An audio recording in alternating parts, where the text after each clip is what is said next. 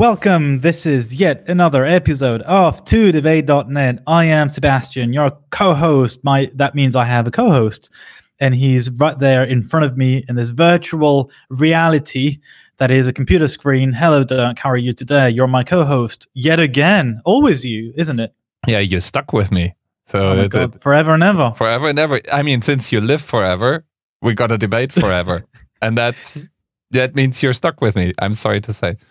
I guess so. I guess you know. I guess we're not too far away from that, are we? So if we do that forever and ever, we we gotta be ahead of the curve. If you want to be ahead of the curve, I think you need to have universal uh, basic income because in that case you can expand your learning and your training. I was Yeah. about to ask what uh what we- when we are going to tell our listener today's motion. Oh, is it today's motion? Oh Yes. wow, what a coincidence! Yeah, I, for some reason, there's always something happening, and it's always a good coincidence that the motion I have to defend is exactly what you know the truth is all about. So Yeah. today's motion is universal income is good to solve poverty. Is a good way to solve poverty. Yeah. Let me repeat that. Universal base income is a good way of solving poverty. That's today's that's motion. today's motion. And as usual, uh, we decide randomly which side we're going to defend. So I am going to defend the motion, and you're going to be against it, and you'll be starting. Okay, let's do this. Dirk goes first and argues against the motion.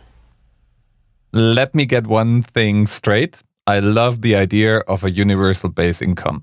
Uh, most of the time, when I hear discussions about the universal base income, though, it turns out that the people discussing it mean something else than the original idea. Most of the time, actually, people don't mean the universal income, meaning like everyone gets a base income.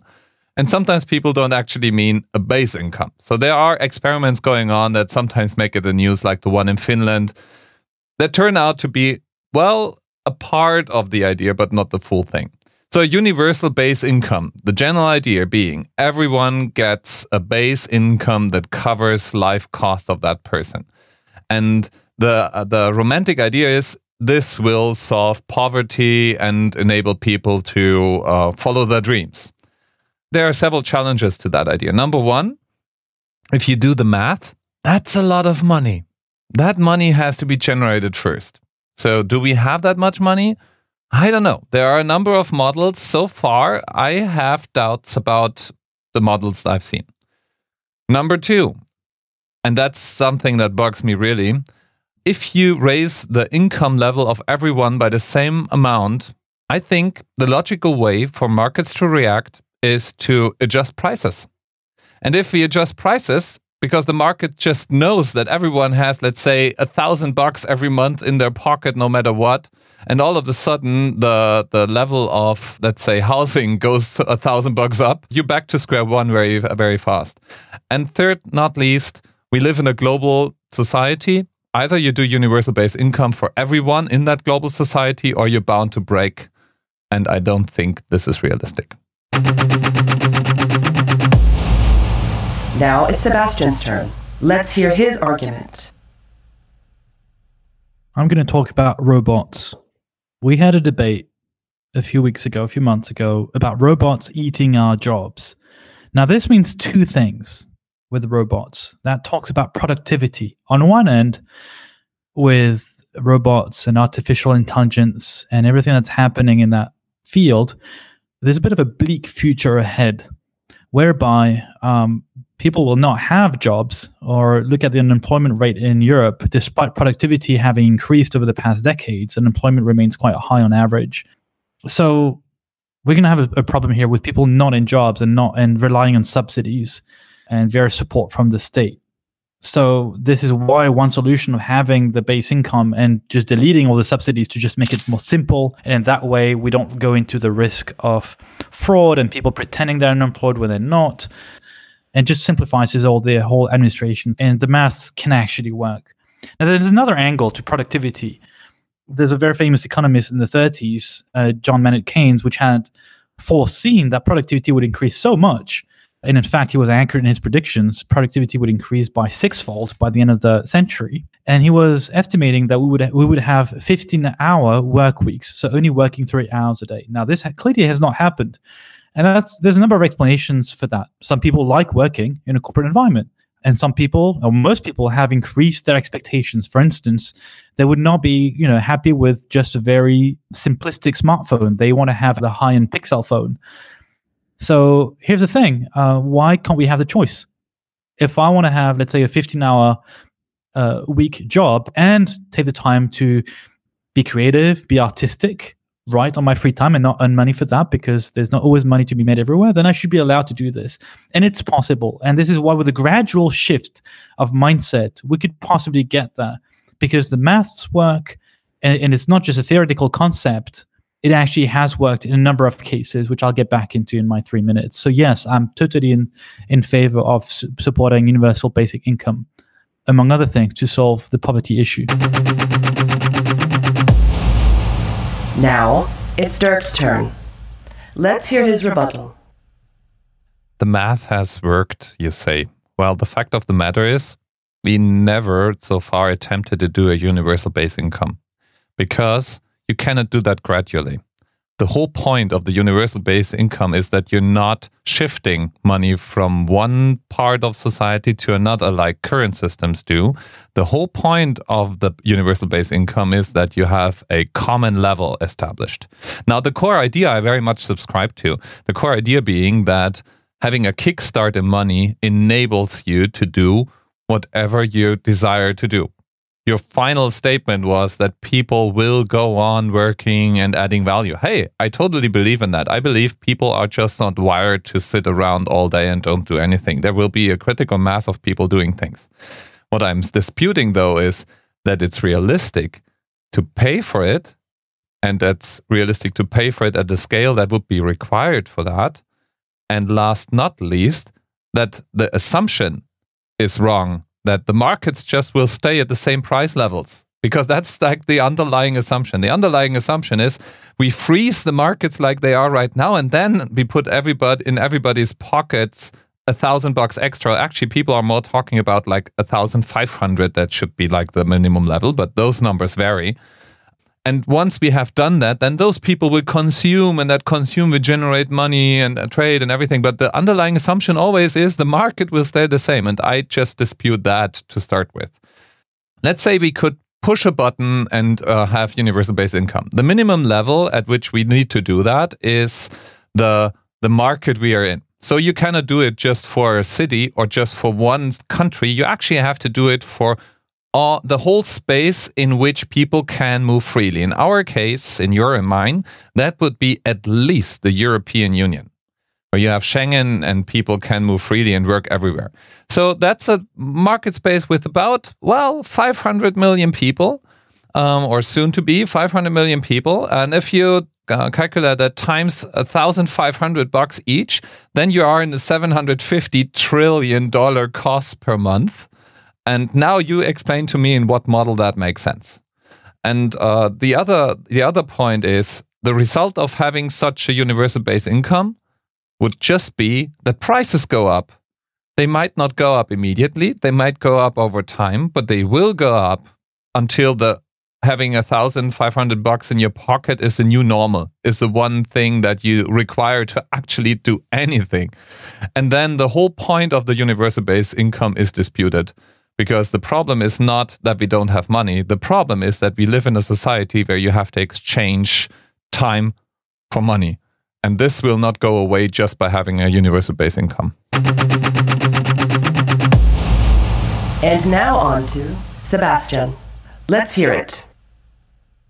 It may surprise some of our listeners, but the idea of this universal basic income um, is actually quite widespread, um, whether in poor countries, but also rich countries like Switzerland or France, uh, even the US. Um, there's been some uh, experiments in some villages in India. Actually, all the experiments have worked. So yes, they're in a in a very limited uh, format, uh, geographic wise.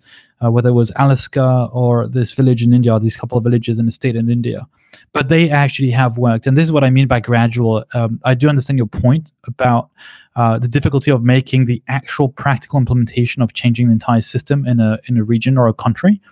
Um, but my point is more about changing the mindset initially so by adapting people and showing them that they can actually decide what to do with their time, which is unusual for now. For instance, uh, you know the the, be- the default assumption is that you have to go work full time uh, to be able to make a living, and we're not talking about making you rich with this basic income. It is a basic income, and this is where I don't think you'll have an inflation problem. Why?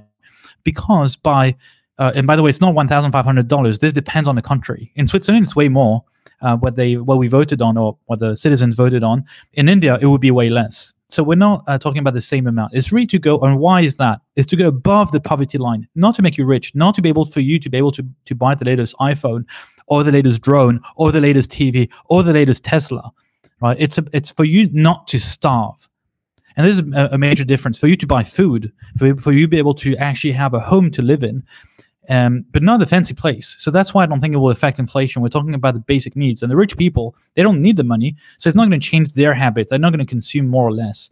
Uh, they may even give away the money to other things to fund create like creative projects. Another example: it doesn't have to be art, you know, art or these kind of things, but all the things that people currently do but don't get compensated for.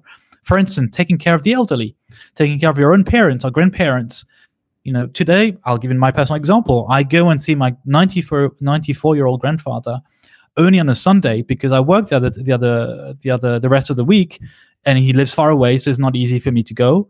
But if I were compensated in some way, well, maybe I could just spend a week there because I know I don't have the burden or the stress to actually make money all the time, uh, to pay for my rent or for my bills or whatever it is. So just having just enough so I can just eat and just be there with my grandfather. And I think that's the case of everyone on this planet. We all have family of some kind, most of us at least. Um, so that's a, another example. And the maths, I'm not going to debate on that. I think there's a lot of controversy on this. I think, honestly, at the planet level, there's plenty of money. The problem is it's not distributed properly.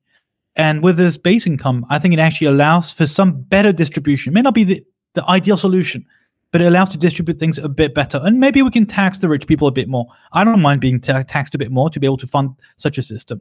And finally, I'm going to close on something which is maybe slightly funny, but I actually mean it totally. Is that if you allow people not to not to have to go to work, well, maybe the people who around us are bad performers at work will not show up. It will make it actually less toxic of a work environment because they'll just stay at home. They get paid a little bit, enough not to starve and eat pizza, and they will not annoy our teams with not being, you know, good uh, professionals. And um, it may sound funny, but I actually mean that very much. So yes, I think overall the base income can help alleviate poverty problems. Final statements. Dirk goes first. All right. You keep saying universal base income has been tried. No, it has not. What you described is just giving money to a selected group of people. And that is not the same thing. That means they all of a sudden have a thousand bucks or 500 bucks or what have you more in their pocket than the others around them. And that's a different story. You also mentioned, oh, if somebody would take away that burden uh, to earn a living, I could visit my father right now. Oh, come on, Sebastian. You earned enough money. You could probably check out for one or two years, have uh, still enough money to be able to go to go part time and see your father more. That's not the issue either. Besides, people with universal base income would probably just as well go working on other projects as others and would have no time in the as a result. So that's not the point either. The third one, yeah, the global level, you know, right now, putting you over the poverty line, that's what most systems in Europe do. If you're below the poverty line, you're part for the social state and you get money that puts you right above the poverty line. It's just also shameful and it's also not treating you with dignity. And that's a different story and a different reason why debating universal base income is really that critical. The spirit, I very much agree with. I don't think it's practical. I don't think it works. And that pains me to say but I think we need something similar in spirit, but a different solution for poverty. Universal base income, unfortunately, won't cut it. Sebastian. I'm going to say something that, that you always love.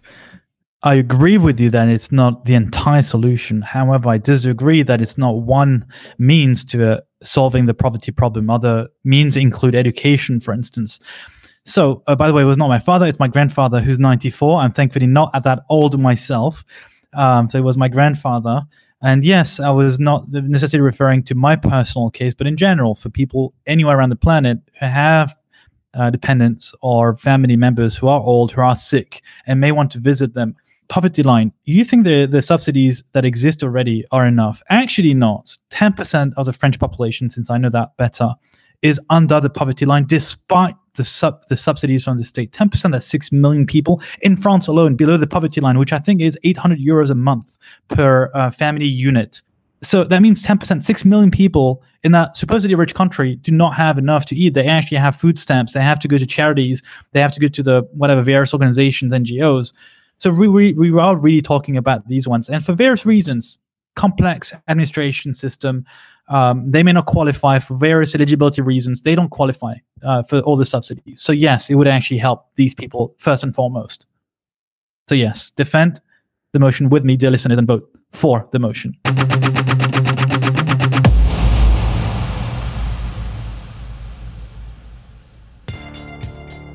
So that's it. Another one in the can.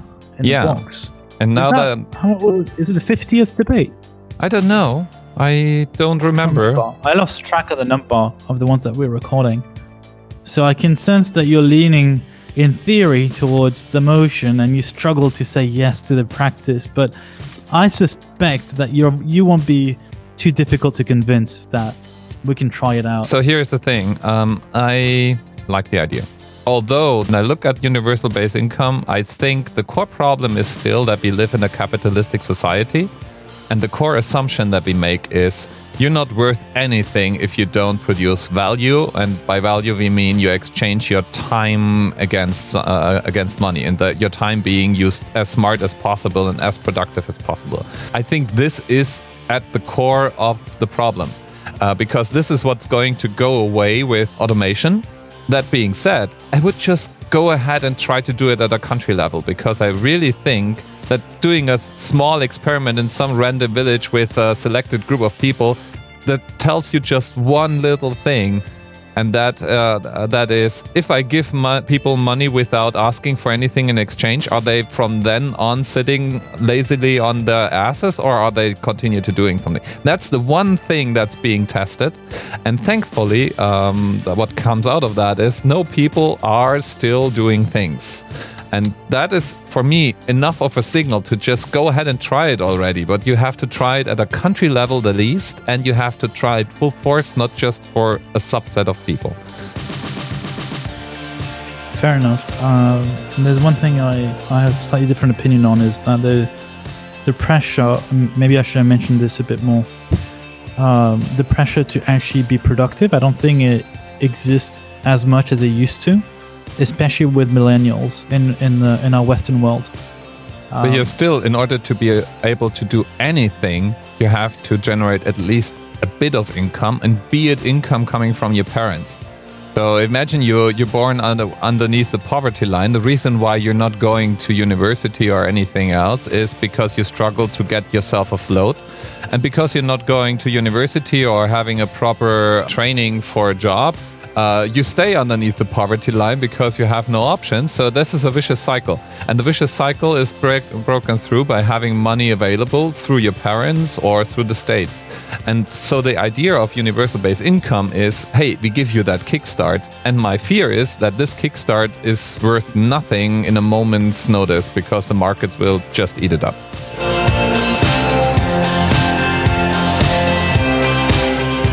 Thank you for listening. Uh, you know what you have to do. You go on 2debate.net to vote.